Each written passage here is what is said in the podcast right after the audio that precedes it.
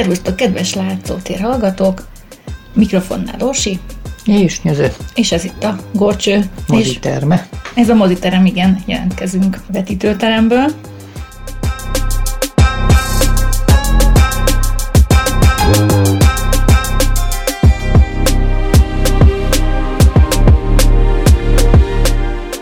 Hát folytatjuk a Lubics féle hangsáv nélküli filmek tárgyalását. És hát 1919-nél hagytuk abba, amikor ő még Németországban alkotott bőven, és egy olyan filmetről beszélek inkább csak egy pár mondattal, aminek nem maradt meg sajnos a kópiája, tehát maga a film nem csak se a, hangsáv, se a Hát kép, igen. Képsáv. Igen, hát ké, egyes képek, képkockák föllelhetők belőle, illetve a szinopszisa.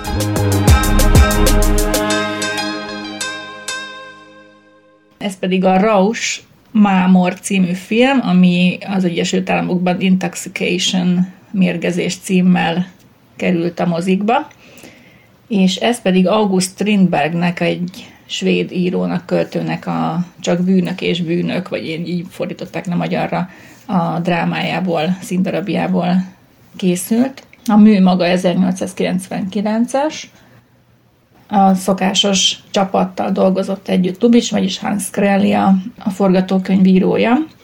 A főszerepeket pedig Asta Nielsen, egy dán származású színésznő, és Alfred Abel játszották. A történetből egyébként 1928-ban, tehát nem egész tíz évvel később, Gustav Molander svéd rendező is készített egy néma filmet, Szűn, azaz Bűn címmel. Úgyhogy adott alkalommal ezt is megnézhetjük. De ha felelhető. Ha felelhető. Tudjuk, hogy ez igen, ennek nagyobb esélye el, volt, igen, mert később itt nagyobb esélye volt nem fönnmaradni. Persze ez nem biztosíték semmire.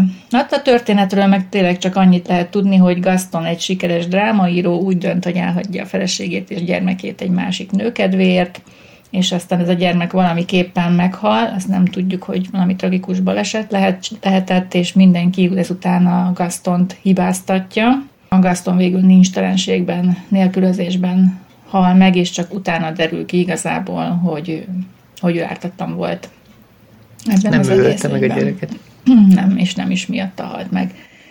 Strindbergnek egy, ezt idézek egy mondatot, amit még ugye itt föl lehetett lelni a szinopszissal kapcsolatban, hogy vannak olyan bűnök, amelyek nem szerepelnek a törvénykönyvekben, és ezek a legrosszabbak, mert mi magunk büntetjük őket, és az embernek nincs szigorúbb bírája saját magánál.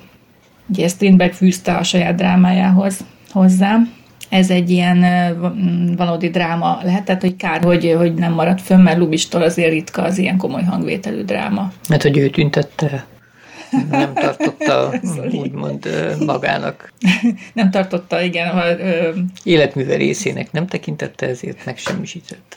De egyébként ez egy ilyen, hogy mondjam, skandináv most az a sztori egy picit, nem? Lehet mondani ilyet? Nem tudom. Ugye a skandináv drámaírókra jellemző egy ilyen, nem? Milyen sztori? Hogy az igazságkeresése, és akkor az hát A skandináv krimikre mindenképpen, mert ott mindig van egy igazságkereső detektív, de de hát meg az, hogy ártatlanul elítélnek valakit, igaz. Uh-huh, akinek aztán később szolgáltatnak igazságot. Na mindegy, ez olyan, olyan kicsit, igen, a görög drámákra is mondjuk jellemző lehet, csak ez egy új köntösbe bújtatva. Mm, ez a tragikai vétség, meg a többiek. Mm-hmm. Semmi kétség. De ilyen picit ez a borongós hangulat, ez ilyen nagyon skandinávos. Meg azt, hogy ugye szegénységben, nélkülözésben hal, hal meg valaki, ez ilyen Andersen mesés. Hát az meg a romantikus regényeknek a mm. világa is talán. Lehet, hogy innen veszem ezt, hogy a skandinávokra ez jellemző, de lehet, hogy nem, nem vagyok egy nagy ítész ezzel. Egy tekintetben nem olvastam túl sok skandináv drámát, meg filmet se láttam olyan sokat azért. Na mindegy, szóval érdekes lenne ezt a néma filmet még előkeresni. Thank you.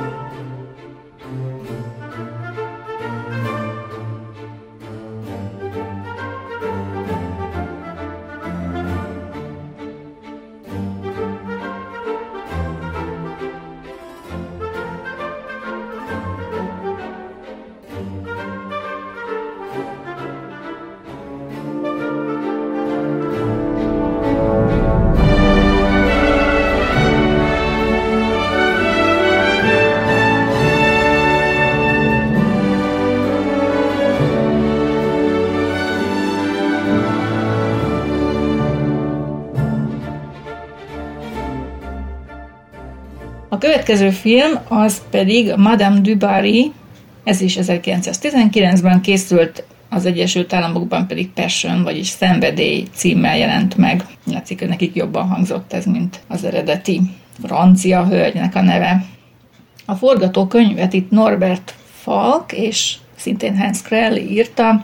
A Madame du Barry ugye a címszerepet Paula Negri játszotta, 15. Lajos szerepét pedig Emil Jenningsre osztották, aki szerintem szóval mind a két szereplő zseniális teli találat volt a maga nemében. A díszleteket, jelmezeket pedig Kurt Richter tervezte ezt.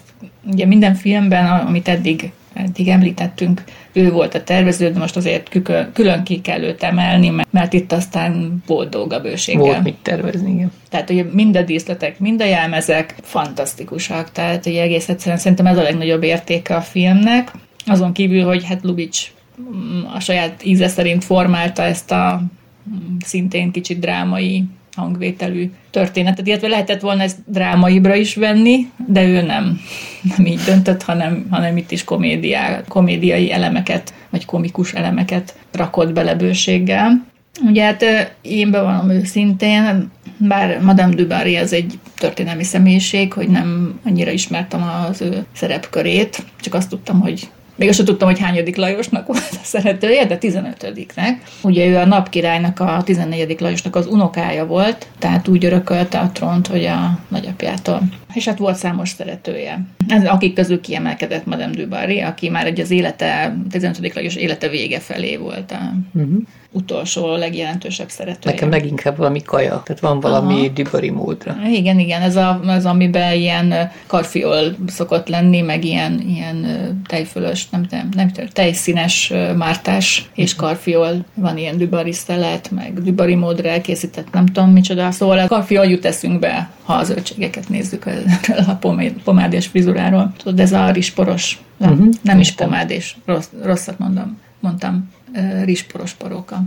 Szóval az eredeti neve, most még utána néztem, Wikipédia, Jean Bécu volt, aki kalapos mm, lányként kezdett dolgozni, amúgy pedig az édesapját nem is ismerte, tehát így, így úgy az utca nevelte fel félig meddig, és hát prostituált is le, volt. Ő, de kalapos tevékenység mellett ezt kicsit a... kiegészítette, igen. Felhasználta a szépségét és a bájait, és hát hamar több arisztokrata ágyában is megfordult, mert úgy felfedezték maguknak, onnan került végül is 15. Lajos látókörébe, és utána az udvarba, ami nem volt olyan egyszerű, mert ugye egyrészt ugye nagyon egyszerű, alacsony származású volt, másrészt pedig hát köztudott volt a, a előélete. Mestersége címere.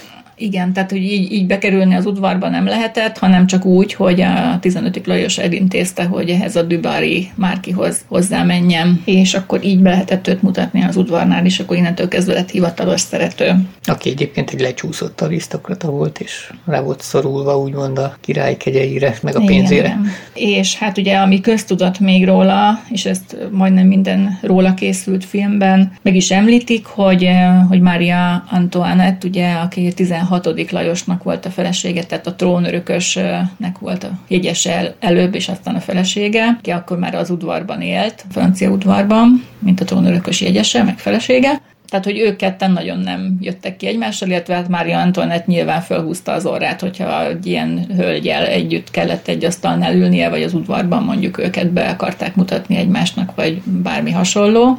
Tehát, hogy az apósának a szeretője, akiről köztudott volt, hogy honnan érkezett, honnan származott, az ugye az ő neveltetéséhez hát túlságosan Pólias szabad elvű volt ez a, ez a fajta úgymond udvarban bemutatás. És nagyon sokáig egyszerűen levegőnek nézte a, a hölgyet, már hogy Dubarit, míg nem egyszer kegyeskedett hozzászólni, mert ugye a férje mondta neki, hogy azért légy szíves, már béküljetek ki, mert akkor a perpatvart okozott ez, hogy két táborra szakadt gyakorlatilag az udvar, és hát az így nem, nem szült jó vért hosszú távon és akkor itt kegyeskedett hozzászólni egyszer a Versailles-ban egy ilyen közös, nem tudom, fogadás alkalmával. Ezzel legitimálta a csajt? Igen, és ezzel legitimálta igazából, hogy ő is elfogadta.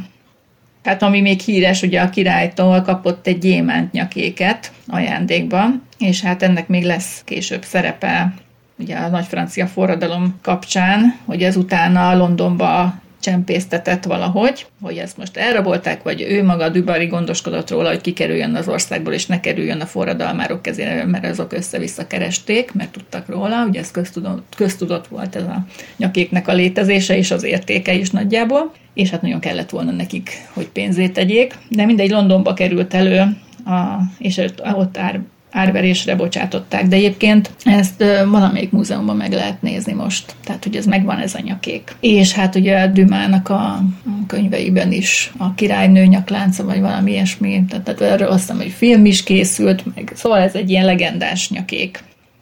És hát ugye Dubári történetét sok filmben, musicalben, operában, színműben, irodalmi műben megörökítették. Most így felsorolok egy néhány színésznőt, akik alakították Dubarit a filmtörténet során, teljességigénye nélkül.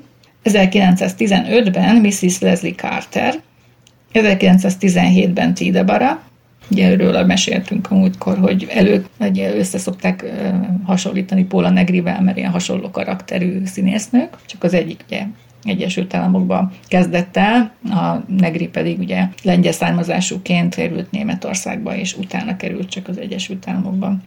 Na szóval Tidebara, 919-ben ugye Paula Negri, 1930-ban Norma Talmadge, 1934-ben Dolores Del Rio, 38-ban Gladys George, 1943-ban Lucille Ball, 49-ben pedig Margot Graham, 54-ben Martine Carol, 2006-ban pedig Asia Argento, ez Sofia Coppolának a Marie Antoinette című filmjében, ezt láttuk egyébként. Elég uh, érdekes feldolgozása, tehát nyilván Marie Antoinette a, van a középpontban, és itt is meg mm, ez a bizonyos jelenet, amikor találkozik a Madame du Barry-val, ez így eléggé meghatározó jelenet. Idén pedig Maven, egy francia színésznő rendezőnő maga alakította a Jean Dubarry című filmjében, Johnny Depp pedig 15. Lajost. Úgyhogy ezt is meg lehet még nézni moziban, azt hiszem. Szóval azért egy elég örökzöld téma ez a Dubaris téma. Lehet, ugye a kaják is finomak azért. A filmek meg tényleg elég, elég sokszínűek, hogy hogyan dolgozták fel ezt a történetet, de minden esetre eléggé fordulatos sztori ahhoz, hogy sokféleképpen lehessen tálalni, mint egy ételt.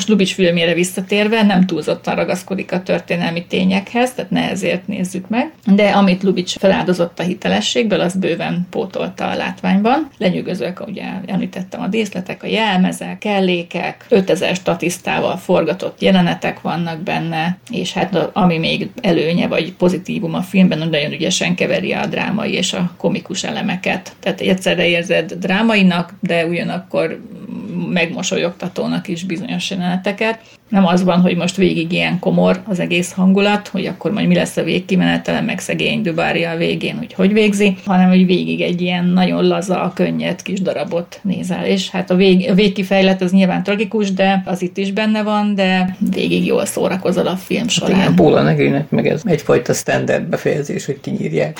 igen, az már megszokott szintén. Szóval ezzel a filmmel sikerült végül az amerikai filmpiacra betörni Lubicsnak, és ennek a filmnek is köszönhető, hogy 21-ben beszüntették a német filmekre kivetett embargót, és gondolom a közönségnek kedvezve, és így már akadálytalanul juthattak be többek közt az ő filmjei is az Egyesült Államokba, és ezután természetesen hatással tudott lenni a hollywoodi filmkészítésre.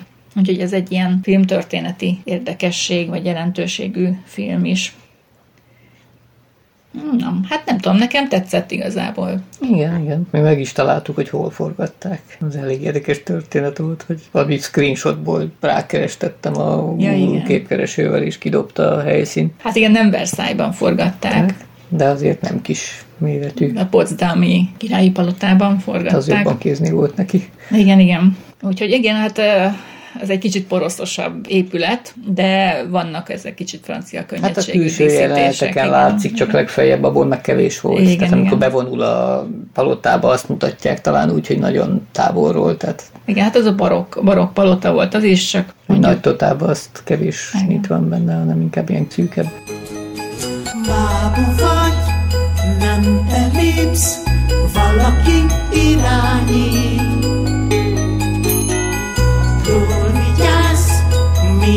Majd, ha megun és leállít. Elszakad, elszakad, a zsinór és leülsz.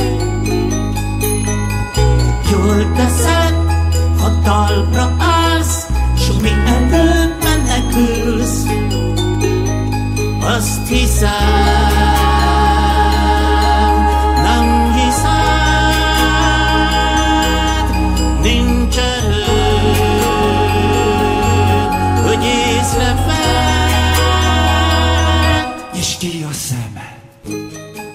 következő film na, még mindig 19-ben, az a Die Puppe, vagyis a baba vagy bábú, és hát ennek végül is az angol címe, és a The Doll, ez tükrözi a német címet. Tehát ez most végül is tükörfordítás. Na hát ez szerintem, hogy mondjam, a néma filmek közül is kiemelkedik, nem? A díszleteket, meg a egyéb alakításokat. Hát mókás, mókás kis kedves történet. Szóval szerintem Lubitsch filmjei közül ezt mindenképpen érdemes megnézni. Egy ilyen avantgárd, szürrealista díszletek között játszódó komédia. A képet helyenként geometrikus alakzatokba szűkítette le, és a filmtrükkök szerintem ilyen Méliès-szerűek voltak, tehát Méliét idézték számomra sokszor. Aki szereti ezt a fajta trükkfelvételes dolgot, az, az, az mindenképpen nézze meg, és akkor az biztos, hogy kedvét fog jelenni benne. Hát ilyen szempontból a fikciós filmek közé is sorolható, tehát egy korabeli sci-fi. Pedig azt hittem, hogy ez valóban megtörtént. De még ugye a kedves hallgatóknak fogalmuk nincs róla, hogy Hát igen, ez egy, végülis egy mese, vagy ilyen sci-fi, vagy mese, attól függ, vagy fantasy. Nem fantazinak, nem fantasy, inkább ilyen kicsit hát, avant, tekint, avantgárd hogy a műfaj még ekkor nem létezett, ez inkább Igen. mesének tekinthető. Hát ilyen avantgárd mese, mondjuk. A forgatókönyvet Edmond Audran, jó mondom, Audra, francia zeneszerző, majd kijavít a GG, La, Pom- La Poupée című 1896-os operettje alapján Hans Kréli és maga Lubitsch írta. Az operett szövegkönyvére, amelyet Maurice Ordeneau írt, egyértelműen hatással volt E.T.A. Hoffman, a Der Sand, Sandman, Sandman, Homokember című kisregénye, ahogy a Coppelia című Leo Dölib által írt balettmű is. Na most aztán elég sok címet mondtam egybe, na szóval. Tehát itt kicsit ötvözte a Hoffman féle kisregény történetét ezzel a Coppelia darabbal, amik igazából így egymásra hatottak. Mert hogy a Coppelia is ebből a Sandbanból merítkezett. Hát az az igazság, hogy nekem Hoffmantól csak az aranyvirágcserép volt meg, mert hogy azt olvastam, mint Hát annó. azért, azért a legtöbbet, nem? Aranyból van. Szóval ezt a homokembert én bevallom, hogy nem. Nekem ez kimaradt. Na szóval, ez a homokember, ez egy ilyen mesefigura, mm, és egy kicsit ez is ilyen, németesen horrorisztikus, hogy a gyerekek szemébe ő szórja az álmot, mint a homokot. Igazából ez egy rém történet, amivel igazgatják a gyerekeket, gondolom, akik nem akarnak elaludni, hogy majd jön a Hát homokember. ez olyan, és mint a mumus, ami itt lakott a padláson nálunk egyébként. Itt is volt. Hogy nem? Szóval az a lényeg, hogy ez egy ilyen, ilyen rémfigura, és ez megelevenedik egy, egy fiatalembernek a képzeletében, és végül az őrületét okozza ebben a Hoffman féle sztoriban. Hát most nem kell messzire menni, mert a Netflixen mi láttuk ezt a Sandman, az Álmok fejedelme című Igen, sorozatot. bár az ugye Gale-mennek a regénye igen, alapján. Gaimannek a, igen, Neil Gaimannek a képregény sorozatából íródott ez a forgatókönyv. De hogy tényleg valóban egy ilyen álomhoz kötődő figura, aki az álmokat mm. fejedelme, befolyásolja. ugye ebben igen. a adaptációban. Igen, és ott eljátszik a gondolattal, mi van akkor, hogyha... Bár ugye ebben a tárgyalt filmben olyan túl sokat nem álmodnak. Igen, igen, igen. De mindegy, szóval Szentbenre visszatérve, tehát ő egy ilyen nem túl pozitív figura, de hát mondjuk készült róla horrorfilm is, mert ugye elég horrorisztikus alap. Tehát van ilyen horrorfilm, hogy, hogy Szentben Szóval arra azért akartam erre visszatérni, mert hogy nagyon alkalmas arra, hogy horror történet főszereplője is legyen, de akár ugye Lubicsnál ebből a műből hát egy teljes bohózatot sikerült csinálni. Az eredeti Hoffman műben ugye is szerepel egy baba is, hogy most hogy jön ide a homokemberhez a baba, de szóval a Hoffman műben volt egy baba, akit Olimpia volt a neve, és akibe a főszereplő beleszeretett és feleségül akarta venni, de a végén ezt a babát elviszi a homokember. Szóval ez egy komoly lélektani elemzést igénylő mű, rengeteg utalással a művészet motivációira, a lélekre, az álmokra és azok hatására, hogy hogyan hatnak ugye az emberi lélekre, meg a Igen. művészetre. Hát ebből ugye annyi maradt a Lubitsch filmben, hogy van baba, meg házasság, meg valahol beleszeretés is a végére, bár nem lövöm meg még a poént, mondja csak a Tehát, hogy, hogy hogy jutunk el idáig, ö, hogy hogyan alakult át ez a lélektani horror, kicsit horror elemekkel is megspékelt sztori. Úgyhogy először az Ordon ő megírta az opera librettóját, ö, és ez már egy kicsit, ö, kicsit teljesen más lett a sztori, de innen indult ebből a, ebből a homokemberes, babás sztoriból, hogy egy szerzetes megígéri, hogy feleségül veszi a nagybátyja lányát, és hogy ott hagyja az egyházat ennek megfelelően, és hogy ne kerüljön a családi vagyon ugye idegen kézbe.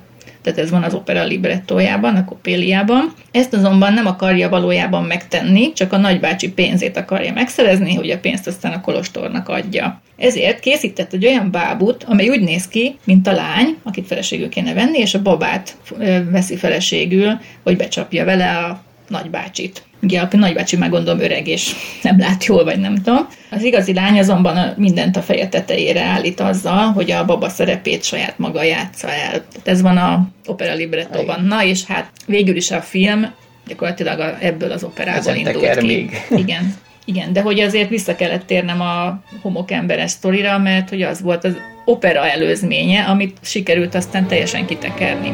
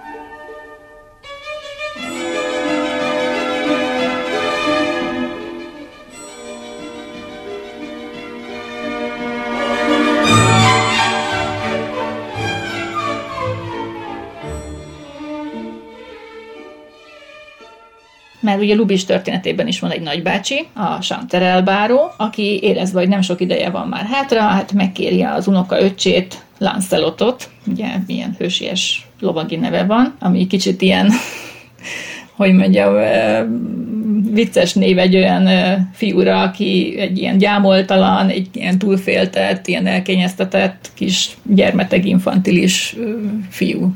Hát aki fél attól, hogy megnősüljön, sőt általában a nőktől. Mert hogy a sztori elején ugye az öreg nagybácsi az kihirdeti a városban, hogy feleséget keres a unokaöcsikének, és várja a hölgyek jelentkezését, és ott egy elég komoly tömeg nőnemű jelenik meg, és utána aztán jól üldözni kezdik ezt a szegény unokaöcsöt, aki hát a szokásos néma filmes kergetődős jelenetek tömkelegén keresztül próbál egér utat nyerni ugye a, Igen. a csaj had előtt. És hát ugye neki, a, tehát nem egy kolostorban él, hanem a menekülésnek a adott... Oda menekül be. Hát igen, meg gondolta, kap oda az már nem jönnek utána a csajok, és hát ott meg ott vannak a kicsit sajátos életvitelt folytató szerzetes urak. Igen, ez egy kicsit ilyen, eh, hát meg volt a véleménye Lubicsnak valószínű az egyház eh, belső működéséről. Ugye hát kifelé mutatták, hogy mennyire nincs semmiük, de egyébként ott benn megment a habzsi dőzsi, Igen, és ott éppen... persze nem akartak adni senkinek, Igen, és igen. megtartották maguknak. Igen, igen, és hát ugye abból indult ki a kalamajka, hogy hát ők kifogytak a disznóságokból, úgymond, mert hogy a husikából, amit tettek, és már ott, ott beszélték, hogy jaj, még holnapra talán jut, de aztán utána mak-mak elfogy minden. Úgyhogy kieszelik a nagy cselt, mikor megtudják ugye ennek a srácnak a nyűgjét, hogy egyikük talált valami cikket, hogy van egy babakészítő, csináltasson vele magának egy babát, aki feleségül ezt megkapja a zsetont a nagybácsitól, és ezt odaadhatja utána a szerzeteseknek malackára. Hát bizony, mert ugye a nagybácsinak nincs más ö, utóda, csak ez az unokaöcs, és egy busás hozomány ígéretével próbálta őt becsábítani, a, a rév becsábítani. A házasság szent kötelék. Igen, igen, és hát ahelyett, hogy a, a, ugye erre biztatnák a e, jó lelkű szerzetesek és a jámbor szerzetesek őt, hát ehelyett egy csalásra veszik rá, rá igazából a pénz érdekében, és hát ugye egy olyan bábkészítőhöz irányítják őt, aki nagyon élethű babákat készít. És nagyon furcsa, hogy honnan tudnak erről a szerzetesek, meg minden, és hát ugye a hirdetésbe kifejezetten olyat írnak, hogy aglegényeknek, meg nőgyűlölőknek, meg ilyen. Igen, tehát hogy ajánlva van a baba, kiknek ajánlja, előbb Özvegyeknek, előbb jellemzett társadalmi csoportoknak. Igen, igen.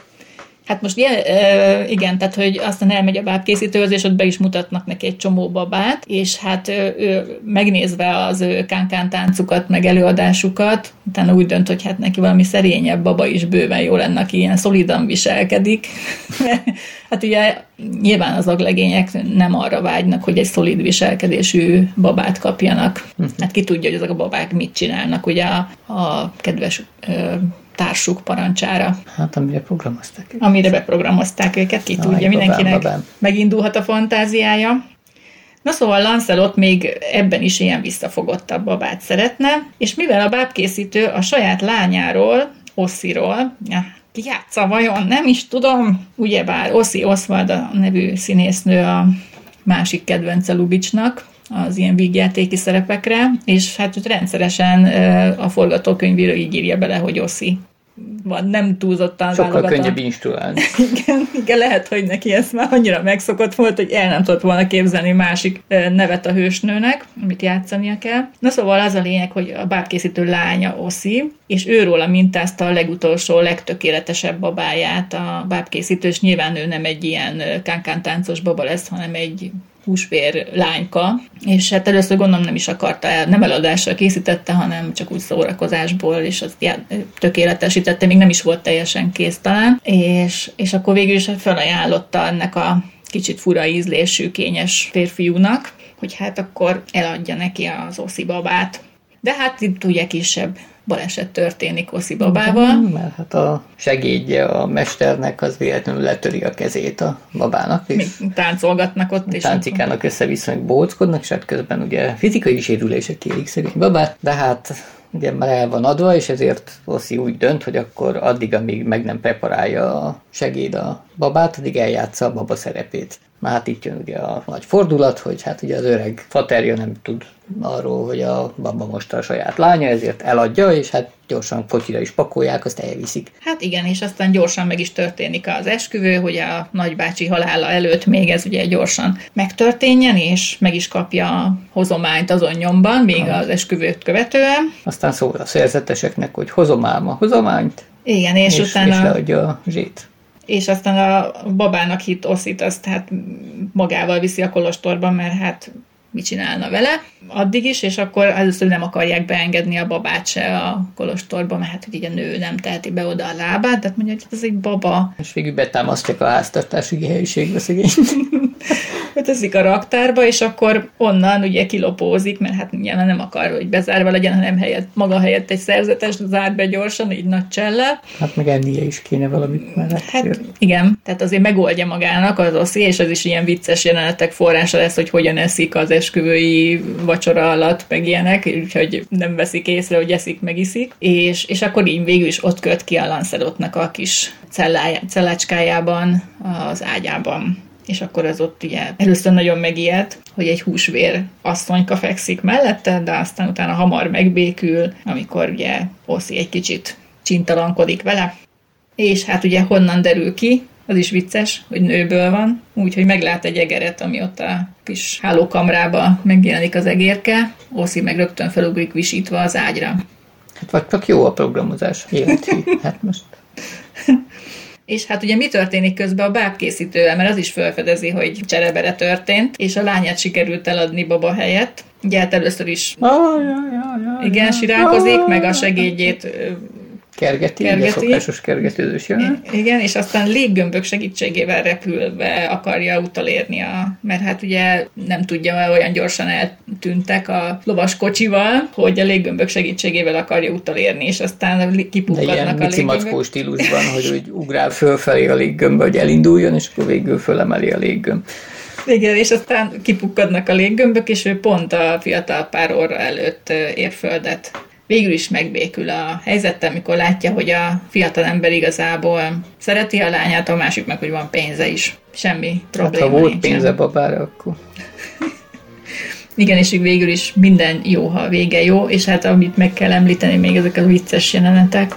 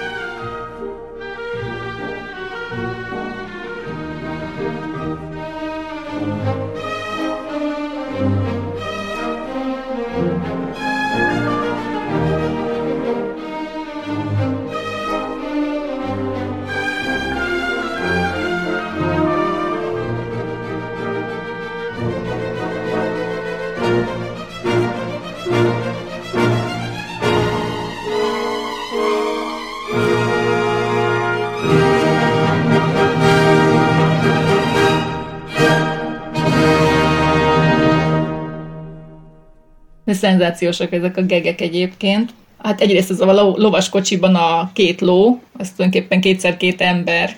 Igen, van rajtuk egy ilyen lepelszerű takaró, meg egy ilyen lófej az elején. És nagyon viccesen néz. Néz ki, ahogy kilóg a nadrágos lábaszára a hátsónak, meg az elsőnek is végül is. Meg az elején még ugye azok ülnek ott a hátsók, és olyan lehetetlen pozícióban van a paci. Igen, ugye, mint hogy ilyen leülne így a és utána meg fenekére. iszonyú kínnal kezdik el húzni a szekeretet. Igen, és a, a végén azért kell a léggömbökkel utánuk szaladni, mert a kocsi is azt mondja, hogy a lovak nem hajlandók már menni sehova, mert elfáradtak. Úgyhogy minden, mindegyik úgy Igen, meg az is vicces volt, amikor a, az esküvőt követően ugye beült az ifjú pár a, ebbe a lovas kocsiba, hogy visszamennek a kolostorba, és akkor még utánuk szól a, a nagybácsi, hogy hát fiam, azért még hagylássalak el utasításokkal, vagy egy kis tanácsokkal, és akkor mondja, hogy bácsikám, nincs rá szükségem, kaptam használati utasítást. Igen. Mert hogy a babához kapott használati Igen. Meg hát a szegénynek ott hátul a derekánál van valami kis tekerentyűje, amivel lehet indítani, meg programozni. Szóval vannak ilyen, ilyen nagyon jó kis kiszólások belőle és hát egy kicsit más is, mint eddigi Lubitsch filmek, de azért hamisítatlanul felismerhető a rendező munkája. Hát ez egész film ugye azzal kezdődik, ezt elfelejtettük mondani, hogy egy terepasztalt, maga van a képen, hogy egy terepasztalt pakolászik ki. Tehát, hogy házikó, hegyoldal, fák, nem tudom én milyen makettet, de egy ilyen asztalra rendesen, és akkor kirak figurákat. Kis bábukat, babákat mint egy igazi bábjátékos. Tehát ugye ez egy igazából egy olyan, mint hogyha ez egy tényleg egy mese, amit úgy kell nézni, mint egy mese, és bábuk játszanak benne. És aztán utána ugye azok lehengerbucskáznak ott a, a hegyoldalról, és akkor mindenféle ilyen animált jelenetek vannak, ami hát, ezért, utána a film. Ezért mondtam, hogy kicsit méliészerű a, uh-huh. a dolog, és utána ö, elevenednek meg úgymond a, az emberek, de hogy maga a díszlet az így továbbra is egy ilyen tehát lát, nagyon leír róla, hogy ez egy díszlet, tehát hogy nem egy valódi történet ez, hanem ez csak egy mese, egy, egy báb jelenet. Valakinek a játékát látjuk. Belülről. Igen, igen. Igen, hát ugye a Lancelotnak a névválasztását azt említettem, hogy hát ez a hódító lovag, hát ő minden csak nem hódító, tehát inkább elfutó, vagy a nők elől menekülő emberke. Hát bátran elszalad. Igen.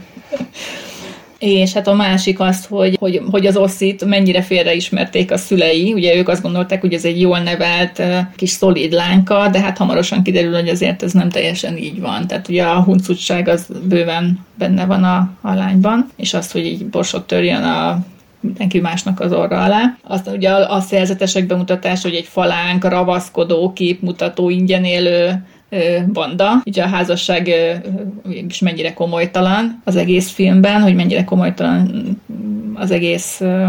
Hát játék az egész világ. Igen, igen. És hát ugye a nőknek a házasságban betöltött szerepe is azért elég sokat elárul a Lubics véleményéről, és ez minden, mindez persze el van túlozva, mert ugye mese az egész tehát minden, minden túlzott benne nyilvánvalóan, de hogy azért elgondolkodtató egy mint, hogy a nőknek tényleg ez lenne a szerepe, hogy mint egy babá eladják őket a kérőknek, és ott a férfiak válogatnak, ugye, mint a, mint a vevők a babák között. Tehát, hogy ez egy ilyen jó kérdést vet föl. Nem tudjuk, hogy most mesének szánta, vagy mégsem, ezt mindenki döntse el maga, hogyha megnézte. Mindenesetre jó szórakozást hozzá. Nekünk megvolt. Lubics mindesetre maga ezt a filmjét tartotta a legkreatívabbnak, a legötletesebbnek. Szerintem, amit eddig láttunk, azok közül az egyik legkreatívabb volt. Pofa, pofa.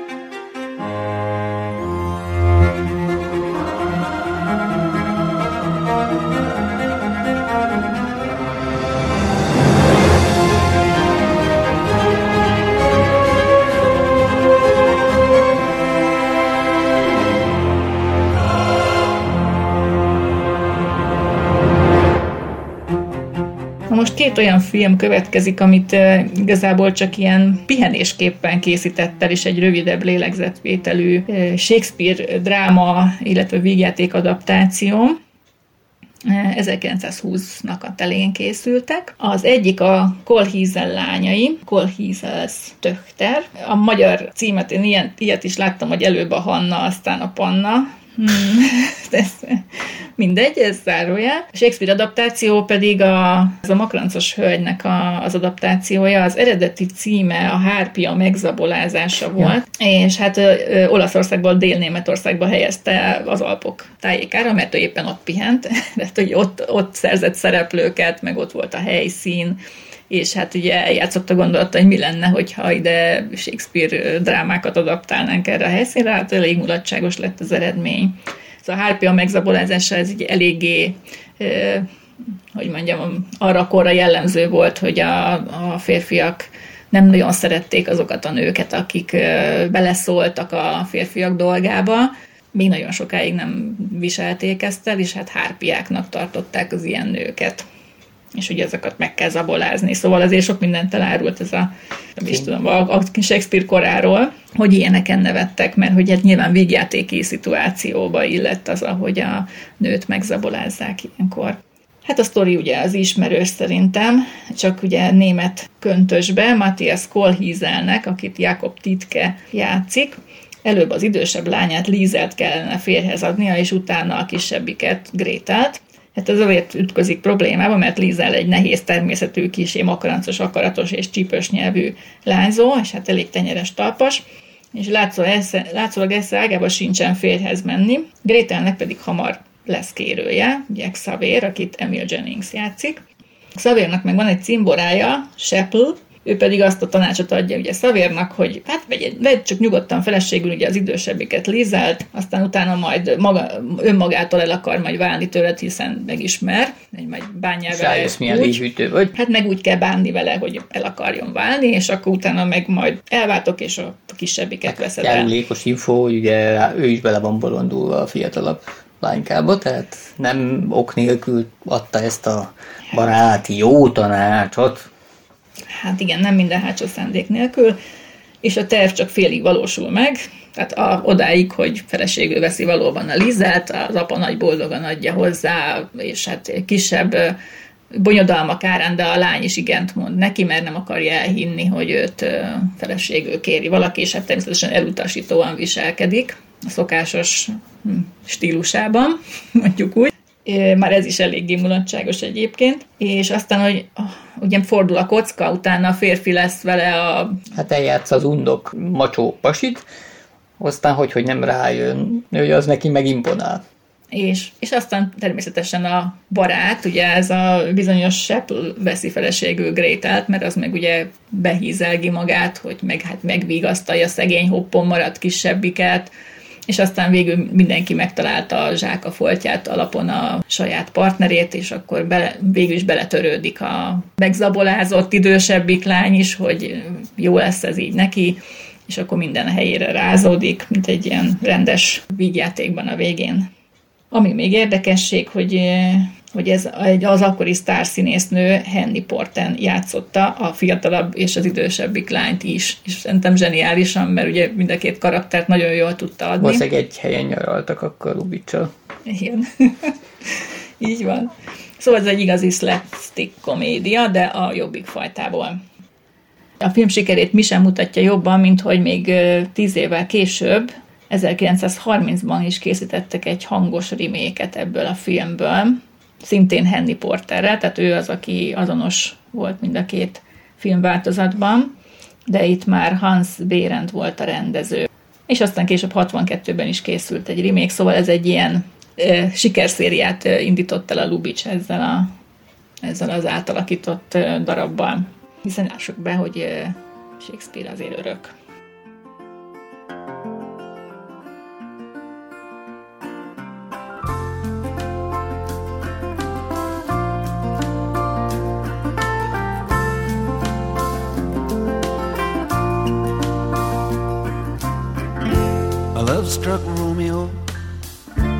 Streets a serenade Laying everybody low with a love song that he made. Find the streetlight, steps out of the shade, says something like, You and me, babe, how about it?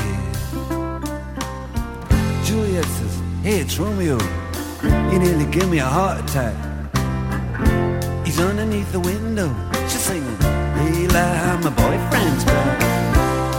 Shouldn't come around here singing up at people like that. Anyway, what you gonna do about it? Juliet, the dice was loaded from the start, and I bet, and you exploded into my heart, and I forget, I forget the movie song. When you gonna realize it was just the time was wrong, Juliet?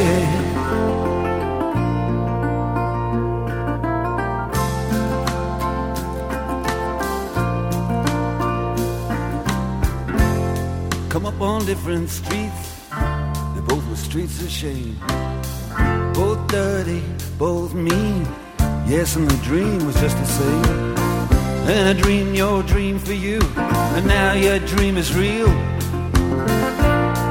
Can you look at me as if I was just another one of your deals? When you can fall for chains of silver, you can fall for chains of gold. You can fall for pretty strangers, and the promises they hold. You promised me everything. You promised me thick and thin, yeah. Now you just say, oh, Romeo, yeah. You know, I used to have a scene with him. Juliet, when we made stars above. I love you till I die. There's a place for us.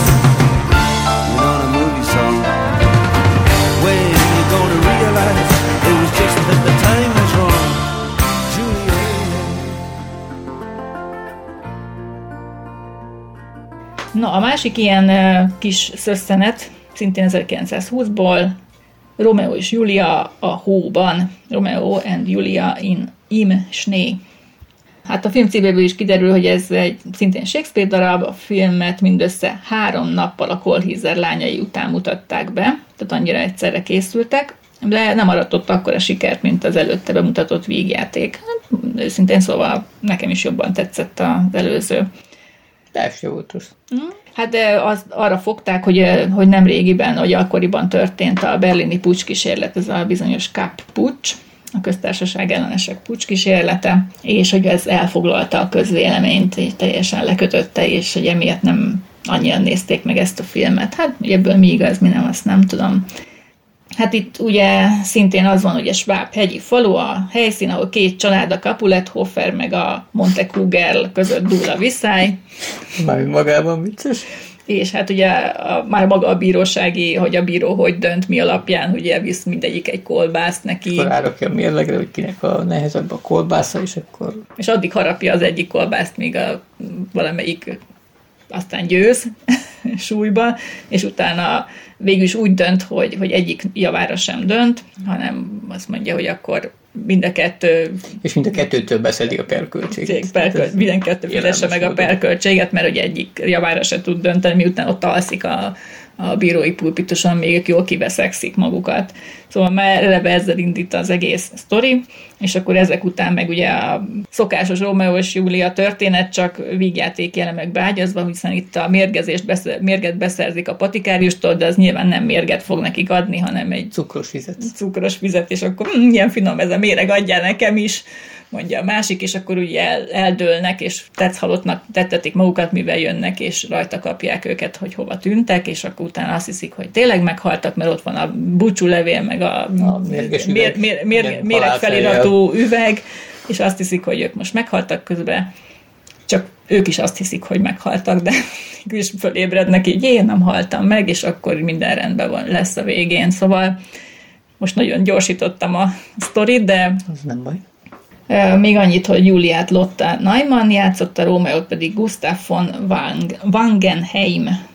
Ezek mondjuk nekem annyira nem mondanak sokat ezek a nevek, szóval nem is ez volt a lényeg, hanem egy ilyen, röp, ilyen habkönnyű kis darabot fabrikált a melodrámából, igen. És miközben esik a hó, és tök szép a táj, szóval, mert hogy Alpok és, és és hát a korabeli Alpok, tehát 1920-ban, tehát azért is érdemes ezeket megnézni, mert ilyen autentikus falusi jeleneteket, meg helyszíneket láthatunk benne. Itt most nem díszletek vannak, ugye, mint egy drámában, úgyhogy valószínűleg ez egy kis költségvetésű és rövidke kis darabok voltak. Helyi emberek statisztrálhattak benne, és egy-két nagyobb húzónévet, nevet belerakott azért, mint szereplőt. Both dirty, both mean. Yes, and the dream was just the same. And I dreamed your dream for you, and now your dream is real. How can you look at me as if I was just another one of your deals? When you can fall for chains of silver, you can fall for chains of gold. You can fall for pretty strangers, and the promises they hold. Promised me everything. You promised me thick and thin, yeah. Now you just say, oh, Romeo, yeah. You know, I used to have a scene with him.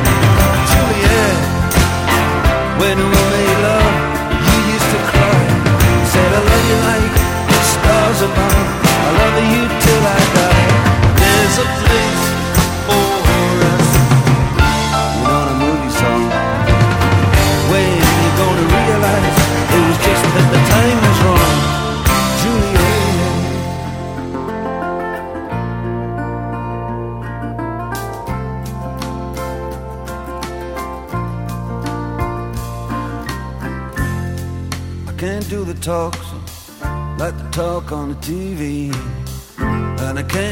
love song like the way it's meant to be. I can't do everything, but I'll do anything for you. I can't do anything except be in love with you. And all I do is miss you and the way we used to be. All I do is keep the beat the bad company.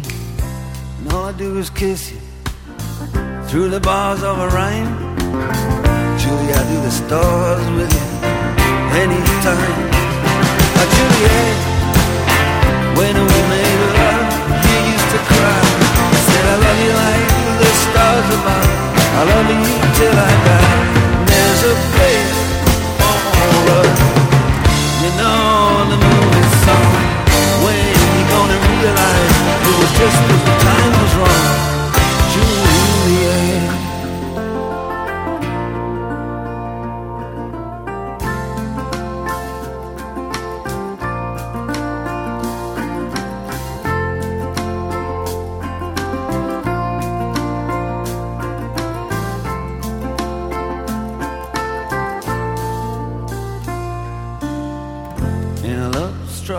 Romeo sing the streets of serenade, laying everybody low with a love song that he made. Find a convenient street light, steps out of the shade, he says something like, "You and me, babe."